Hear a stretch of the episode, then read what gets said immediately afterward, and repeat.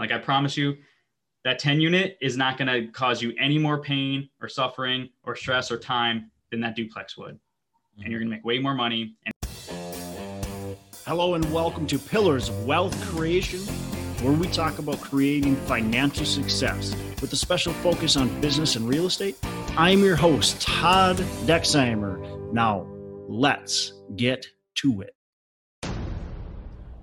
Hello and welcome back to Pillars of Wealth Creation. I'm your host Todd Dexheimer. With me, excited to have another great guest. We got Vince Gethings. Vince, how are you doing today? Great. How are you doing, Todd?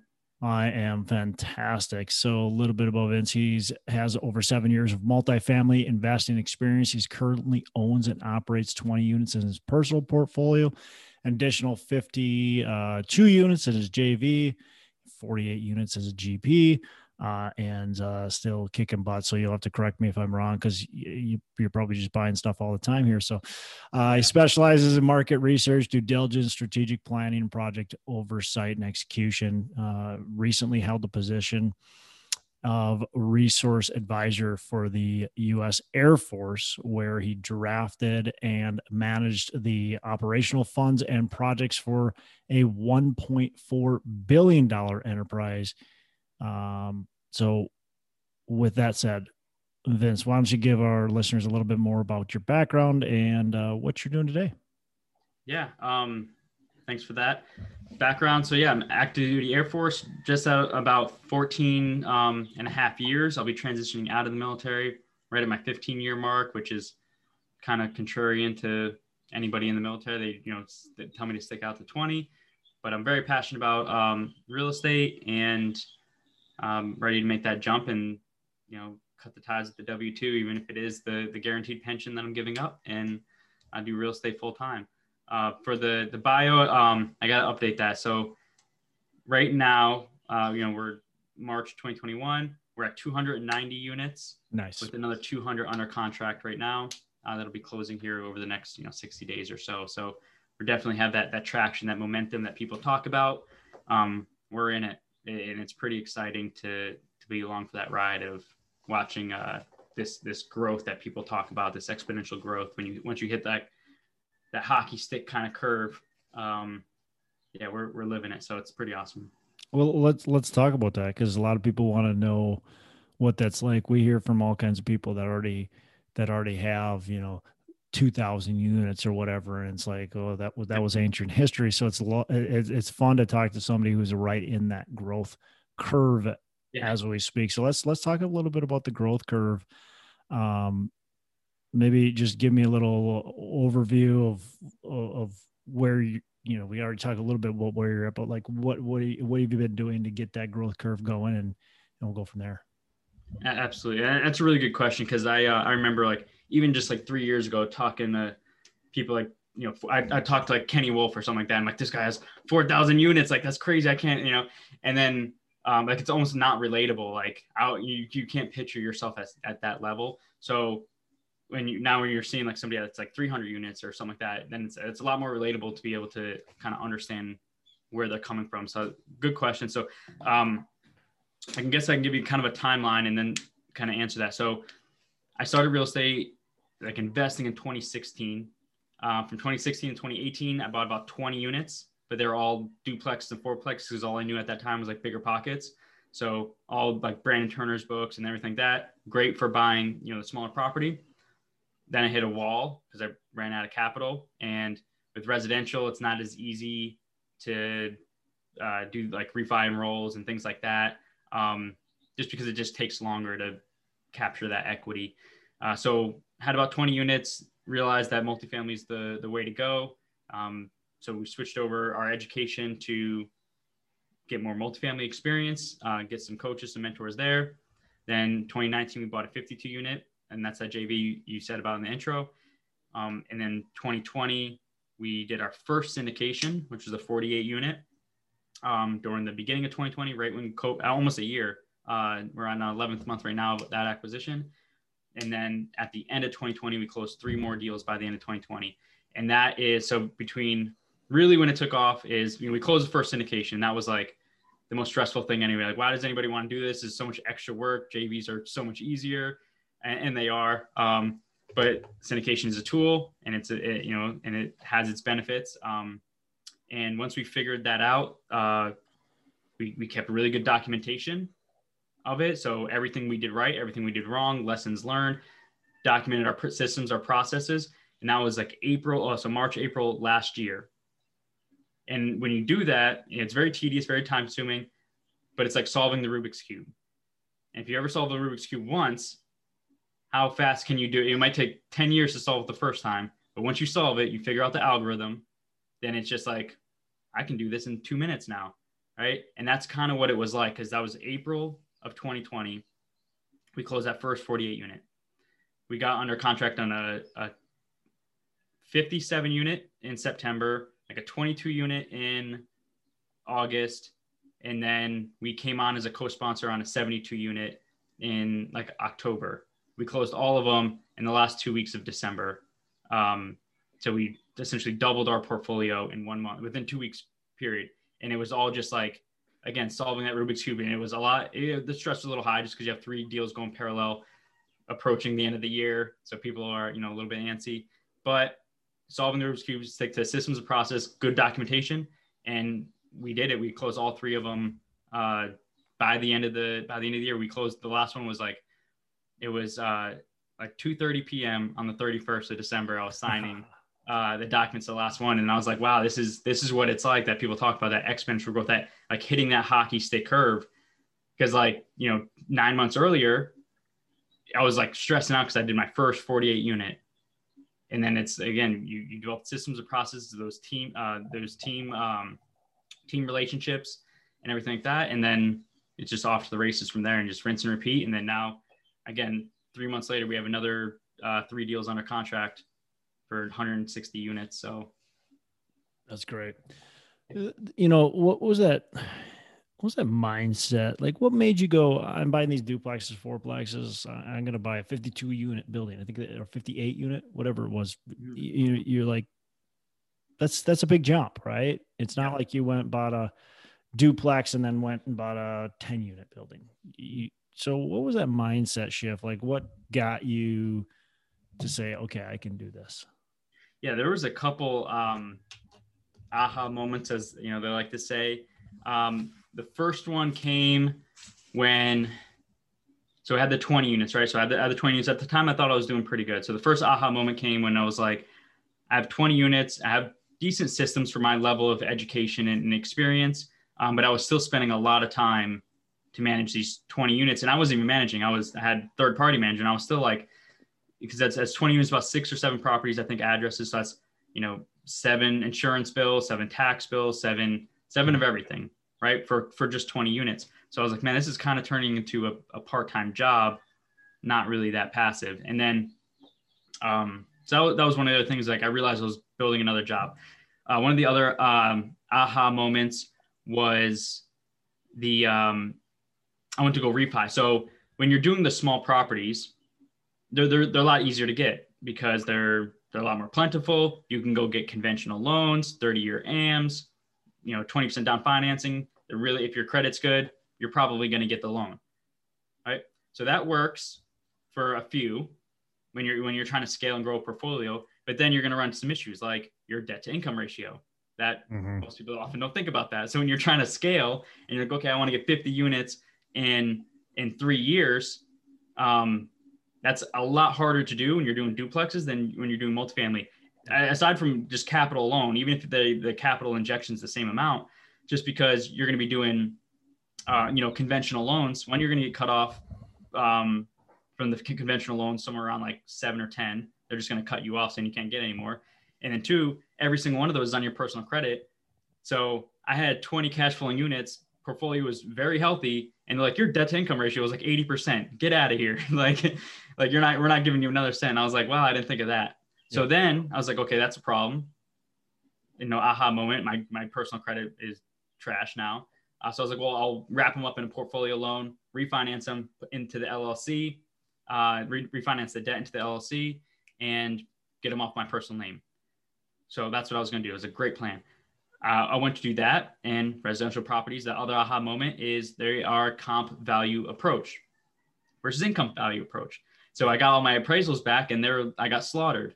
And I was like, this is crazy. I bought this four unit for 170,000, increased rents, you know, $200 a door, put like 50 grand into it, you know, making it all nice. It's the best property in the block. And the appraiser's like, yeah, but it's also the only property on the block. Like the next one's like three miles away. Um, so it's worth $170,000. I have nothing to comp it against. Yep. Doesn't, doesn't matter how much money it brings in. Exactly. Or how, how nice it is. It's, yeah. it's, it's going to be, it's worth the same one across the street. And that one sold six months ago for 180 yours worth 180. Yeah. Um, so that I just had like, you know, a bunch of money just vaporized, you know, essentially on paper. Like the only way to capture that would be to, to sell it. Yep. So I ended up losing a bunch of equity there. And that was like kind of the last straw of, of that, of just having all, all, all my um, equity illiquid couldn't, couldn't capture it. I had good cash flow, but you can't scale with just cash flow.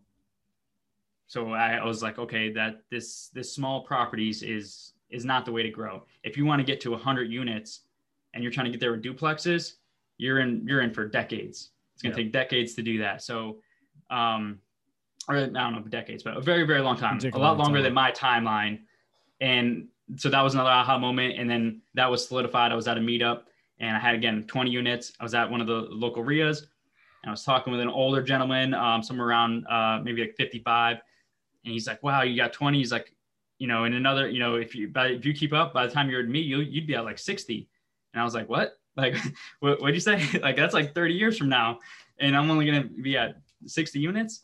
Um, and that was the other thing uh, was just like, my, my goal was like 200. Like, I'll yeah. never reach my goal if I'm if I just keep just buying duplexes. So I was like, I got to figure something out. Hey, real quick, I just want to let you know about the multifamily challenge that we got going on. It's a five day multifamily challenge on how to get an offer in uh, quickly, right? So we're going to teach you in five days, five one hour sessions. We're going to go through the steps in the process to get there. So go to mfichallenge.com, mfichallenge.com. You can sign up. It's free if you want the VIP. There's a bunch of things that we'll give away too. You got to, you got, you do have to pay for that, but hey, it's going to be well worth it. Again, you can get in for free. We're going to teach you how to get that offer across the table, get the LOI in, uh, all the steps. So Ellis Hammond and I, Ellis was episode 316. Check check out his episode, and we're going to be doing this next week. So sign up now at MFI Challenge dot com mfichallenge.com and get in there we're uh we're doing it next week and it's going to be awesome so hope to see you there and i'm seeing guys like you know david toupin and stuff like that we're starting to um you know uh, spin up. I'm like, this guy's younger than me and he's crushing it. What's he know? It was multifamily. So went out, found some good coaching, and uh, that was for, so for context of how much this the the, the actual like uh, start of that curve was fall 2018 was when I was like, I'm done with. I'm never gonna buy another duplex again. I'm only going commercial. I went in, joined one of those coaching groups, got all the education I need. Fall of 2018, and by um, March 2019, I was under contract on that 52 unit. So, and then from there, again, off to the races. Like that was like the start of the curve, like or start of a curve, because I was kind of on this linear path of you know a couple duplexes a year. Then it's like okay, now we started curving once I went to commercial, and then you know learn all the best things about you know scaling and economies of scale and efficiencies. Um, you know all the tax benefits that's just blow residential out of the water. And it's like uh, yeah, income value approach of you know increase the NOI, you get wealthy, right? It's like it's it's a very uh, much better equation. Uh, so I was like, I'm never going back. So w- when you talk off to the races, like what what what type of things were you seeing? You bought that first property, you got the second property. What types of things are you seeing that helps you with your successes? Was it just a mindset thing, or is there, you know, or people respect you more? What what were you seeing? Uh, how were you how are you able to continue to grow? Got it. So I think the first one's definitely mindset because a lot of people like that's not achievable. It's it's really not that hard. Um, it's not like rocket science what we do. A lot of it's just people have uh, these internal limiting beliefs, and we talk about that a lot. A lot of the coaches and, and guru type people talk about limiting beliefs like it's some kind of buzzword and kind of gets old, but it's absolutely true. When I try to tell people of even like my coworkers and stuff, I'm like, hey, you can go buy like they're talking about buying a like a duplex. I'm like, you can go buy a 10 unit. Like I promise you, that 10 unit is not going to cause you any more pain or suffering or stress or time than that duplex would. And you're going to make way more money. And it's a commercial property and you can grow and scale your wealth. Um, so a lot of it's mindset. People think it's like, oh, multifamily scary, but it's easier. These properties get easier the bigger they are. Yep. Um, the other side of it is control. Um, a lot of people they feel like they need to control every aspect. Uh, either it's from either a scarcity mindset or from a um, I just need to have my I need to be able to control everything because that's how my brain works. I need to control every aspect. I don't trust people, things like that. Like I need to make sure it's done right, so I need to do everything. That is probably one of the biggest limiting um, behaviors of people like actually hitting that that growth. Um, because if they have to do everything, they're their own bottleneck to their own growth. Mm-hmm. So as soon as you get over that, like, okay, I'm going to find some really good teammates that have the same ethics, values, principles, goals, timelines that I do, and that I like. I like the, you know, they're fun to be around, and like we have good working relationship. Team up with them, and then now you get like the kind of those synergistic effects where you can do two, um, you know, two or three, four people where each of you may have only been able to take down a 10 unit, right? So individually, you might have 40 units that you may have to take down. You get four people together. I'm at 290 units in, you know, uh, a year and a half since joining my team, and there's only four of us. Where each of us on our own, where we, we uh, before we joined, had a little bit of a real estate experience. Like, you know, I had 20 units. My partner Duke had, you know, a few units. Steve had a couple um, units and a couple Airbnbs, but we didn't. We weren't like scaling because we were on bottlenecks. See, There's no delegation. There's no dividing up responsibility. There's no focusing on things you're good at and, and passing off things that you're not good at to somebody that can complement that. Just you're you have to do everything. Yeah. Uh, so that was probably one of the biggest ones is teaming up with other like-minded people um, and hitting that synergy and and scaling really fast because of that. Yeah, that make that makes a lot of sense. I mean, it, you know, I tried to go at it alone for a long time in the multifamily world. And once you start teaming up with people, it just you you yeah, are you giving up a little bit of control? Absolutely. Are you giving up uh, some equity? Absolutely. But what you're gaining is just far greater than what you're giving up. Uh, it, uh, there's no question about it. So, mm-hmm. what uh, what's a mistake that you've made along the way, and, and how have you learned from it? Great question. So, some of the mistakes we made. Um, so, one of the best pr- uh, best practices for the mistakes is keep really detailed notes, especially if it's the first time of doing anything. Hmm. Is just keep a running log of everything you guys do the first deal you do and then do like an after action kind of debrief of like when the deal closes or if the deal falls through, just like, okay, let's go back, look and see where we screwed this thing up to develop a system process and learn from it. Uh, so having the documentation um, of uh, the deal as, it, as it's progressing, like almost like a daily journal. That's what I did on our first syndication meeting. I did a daily or weekly journal of this is what I did right this week, this is what I did wrong this week. So one of the first things is um, having ambiguity in roles is uh, very detrimental to team growth. So if you're like, okay, let's get let's all join the team and we're all gonna go tackle this deal together. Mm-hmm. And then you get a deal under contract, and it's like weeks go by, and like I thought you were doing this, well, I thought you were doing this, right? That adds a lot of friction, a lot of delays, and things like that. Like, who called the insurance company? We're closing in two weeks. Like, well, no, you're not. like, not if, you, if nobody's even called the insurance company. Do you even have loss run? Like things like that. So having that ambiguity of roles um, one it, it'll just delay everything and it causes a lot of friction because roles often the next conversation is going to be like okay what's the compensation for the role that you get uh, that you're you're signing up to do so you have to be very clear on your roles of each team member so they have the accountability of it have some kind of team accountability thing mechanism um, like a tracker you know trello or asana or monday or something like that and then make sure the compensate compensation matches. So if you have 90% of the one person's doing 90% of the work, they should be compensated more than the other people. And that was one of the big mistakes we did is I went from a JV, which was uh, everybody put in 25%, equity was split 25%. Couldn't be easier. Then going to a syndication. We're like, oh, we'll just copy that over to syndication. We'll all be sponsors. It'll be great. Um, then quickly realizing that the roles people were doing were not 25%. It was like 80 20, why the 80-20 principle is so prevalent in everything is it was like you know 80% of the results were coming from 20% of the you know the people on the team. Um, so that you know led to a lot of resentment. It was like hey we're all 25% here but i'm doing like you know 20 day 20 hour shifts to close this deal and you know you're hanging out at the beach. So uh, we need to talk about this. So. We you know we got through it and it was a lesson learned of talk figure out the compensation structure. The roles get very clear on that get those accountability measures in place before going into the deal. Because having even if it's a little bit uncomfortable at first eh, you know especially if you have pre-existing um you know it's like your brother-in-law or something it's kind of weird to talk about stuff like that but do it now because it's going to get a lot worse. Like you know the 11th hour on a deal and you got earnest money hard and all this stuff and then now you bring it up.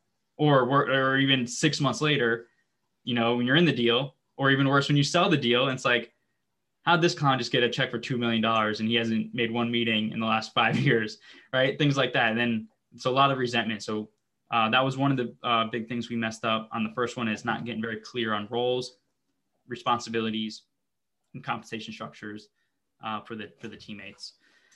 Yeah, when emotions are running high, that's not when you want to be making decisions or saying this is what we deserve and don't deserve and so on. Yep.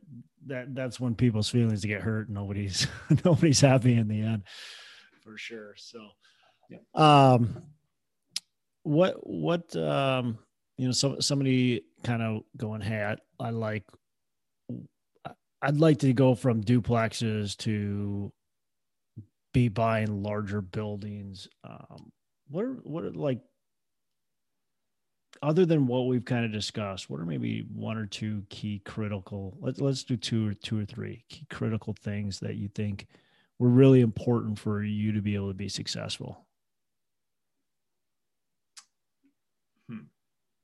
So before before going in, like what was that kind of the the behaviors I had, or uh, yeah, either behaviors you had or steps you took. You know, okay. um, you know what, what were some of the big steps that you were able that you had to take in order to to actually be successful.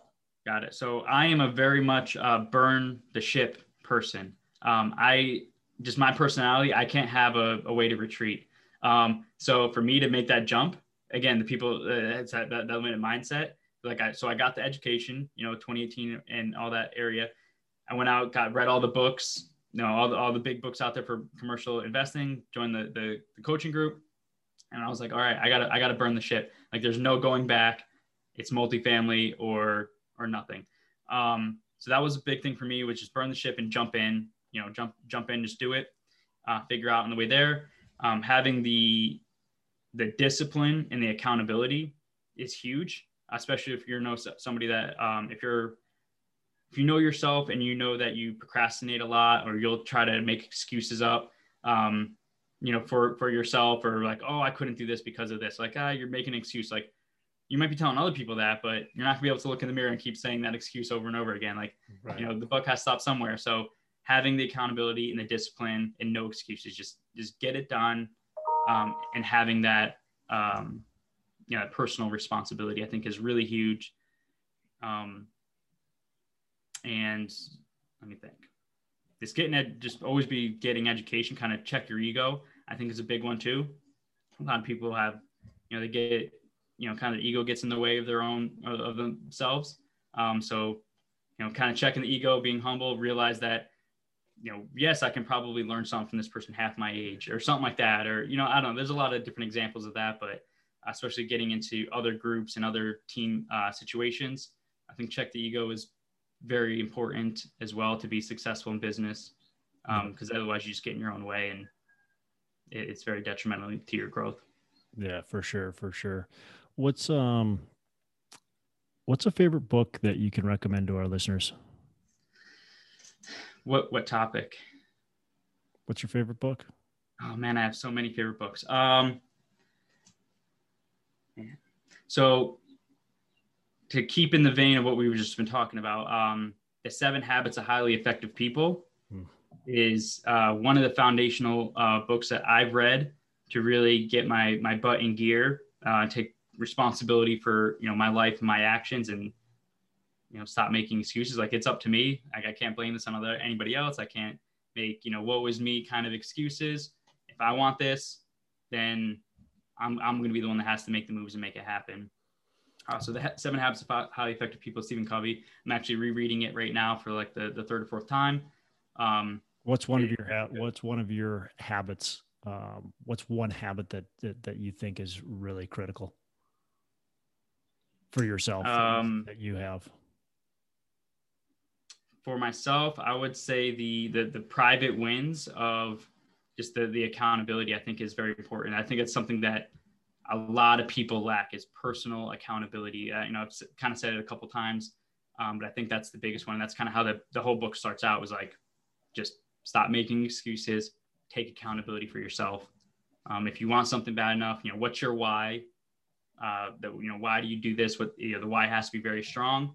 And once you figure out that why, there's no excuses. Yeah. Right. You know, an example um, of that would be, and why do we invest in real estate? Well, uh, to make a lot of money. Like, no, that's not why. Like, why do you invest in real estate? Well, it's you know financial independence. Why? Well, because I have these wife and kids and I want to spend time with them. Why? Well, because I grew up and my, my parents were never there. My dad was working all the time. My mom was, you know, whatever. And I didn't have that. So I want to have it for my children. I'm like, okay, now we have a why, right? You want to provide a life for your, your children that you didn't have. Um, and that's, then they get pretty strong. People can get really emotional about it. And that's where you need to be. And then now it's like, okay, you have that why. Now it's what are you willing to give up to make sure that that is a reality? And once you compare that to compare to like literally anything, like Netflix saying, you know, Netflix, the game on Sunday, you know, going to the bar with, you know, friends. It's like my kids, you know, self-esteem and confidence and future and, and, you know, growth as, you know, smart, healthy, you know, citizens or like football. Yeah. Right. So it's like, it makes it very easy. And a lot of people just never even go down that exercise of just like, it's uncomfortable. it is uncomfortable. Um, but that's where you need to get to. You need to get to that uncomfortable, you know, mushy, emotional feel to find that why and put that at like the forefront of every action you do. And when you look at opportunity cost, and that's you know another question, um, kind of that back to the habit thing is I always look at opportunity cost of like, which is you know this decision versus that decision. Am I willing to pay that price? Right. So I'm like, okay, I can do this. You know, invest in you know this this LP position over here for 30 grand in my own deal or somebody else's deal. Um, or I can go buy, you know, a, a Tesla. All right. So a Tesla sounds pretty cool, but what am I giving up? Well, I'm giving up that, that feeling of being able to provide for my, my children and giving them the life. And then it's like, oh yeah, Tesla suck. Like I'm, I'm going that route. It's not even, a, it's not even a competition anymore when Yeah. you break it down like that. Yeah, yeah, absolutely. I couldn't couldn't agree more. Uh, Vincent, wh- what uh, last question here uh, before we wrap up? What are your three pillars of wealth creation? Three pillars of wealth. Oh man. Um, three pillars of wealth. I probably should have been prepared for that one, huh? No, Oh, okay. So I say team uh, accountability. You know, we kind of that's been one of the themes of the, this call. Um, accountability, teams, and um, I don't know, systems and processes are, pretty good.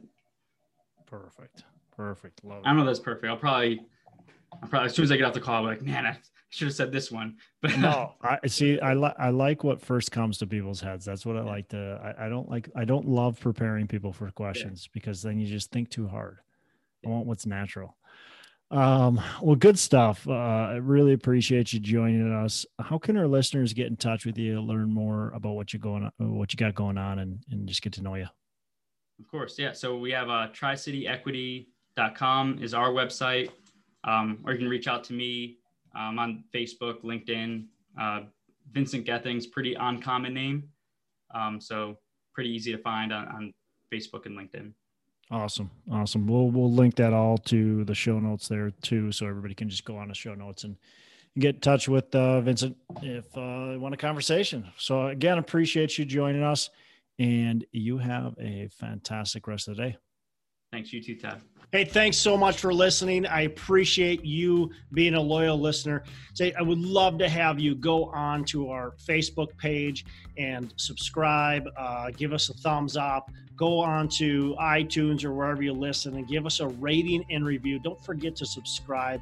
Your rating and review just helps us push this out to more and more people and continue to grow our audience and hopefully positively affect a ton of people out there that really need this and, and want this. So, uh, the other thing I've got for you is a free ebook on my website. So, go on to venturedproperties.com, venturedproperties.com, and download our free ebook uh, on real estate and on syndication. And I've got some data points in there, some really good stuff for you. So I'd love to have you take a look at that. It's free. I'm not expecting anything from it.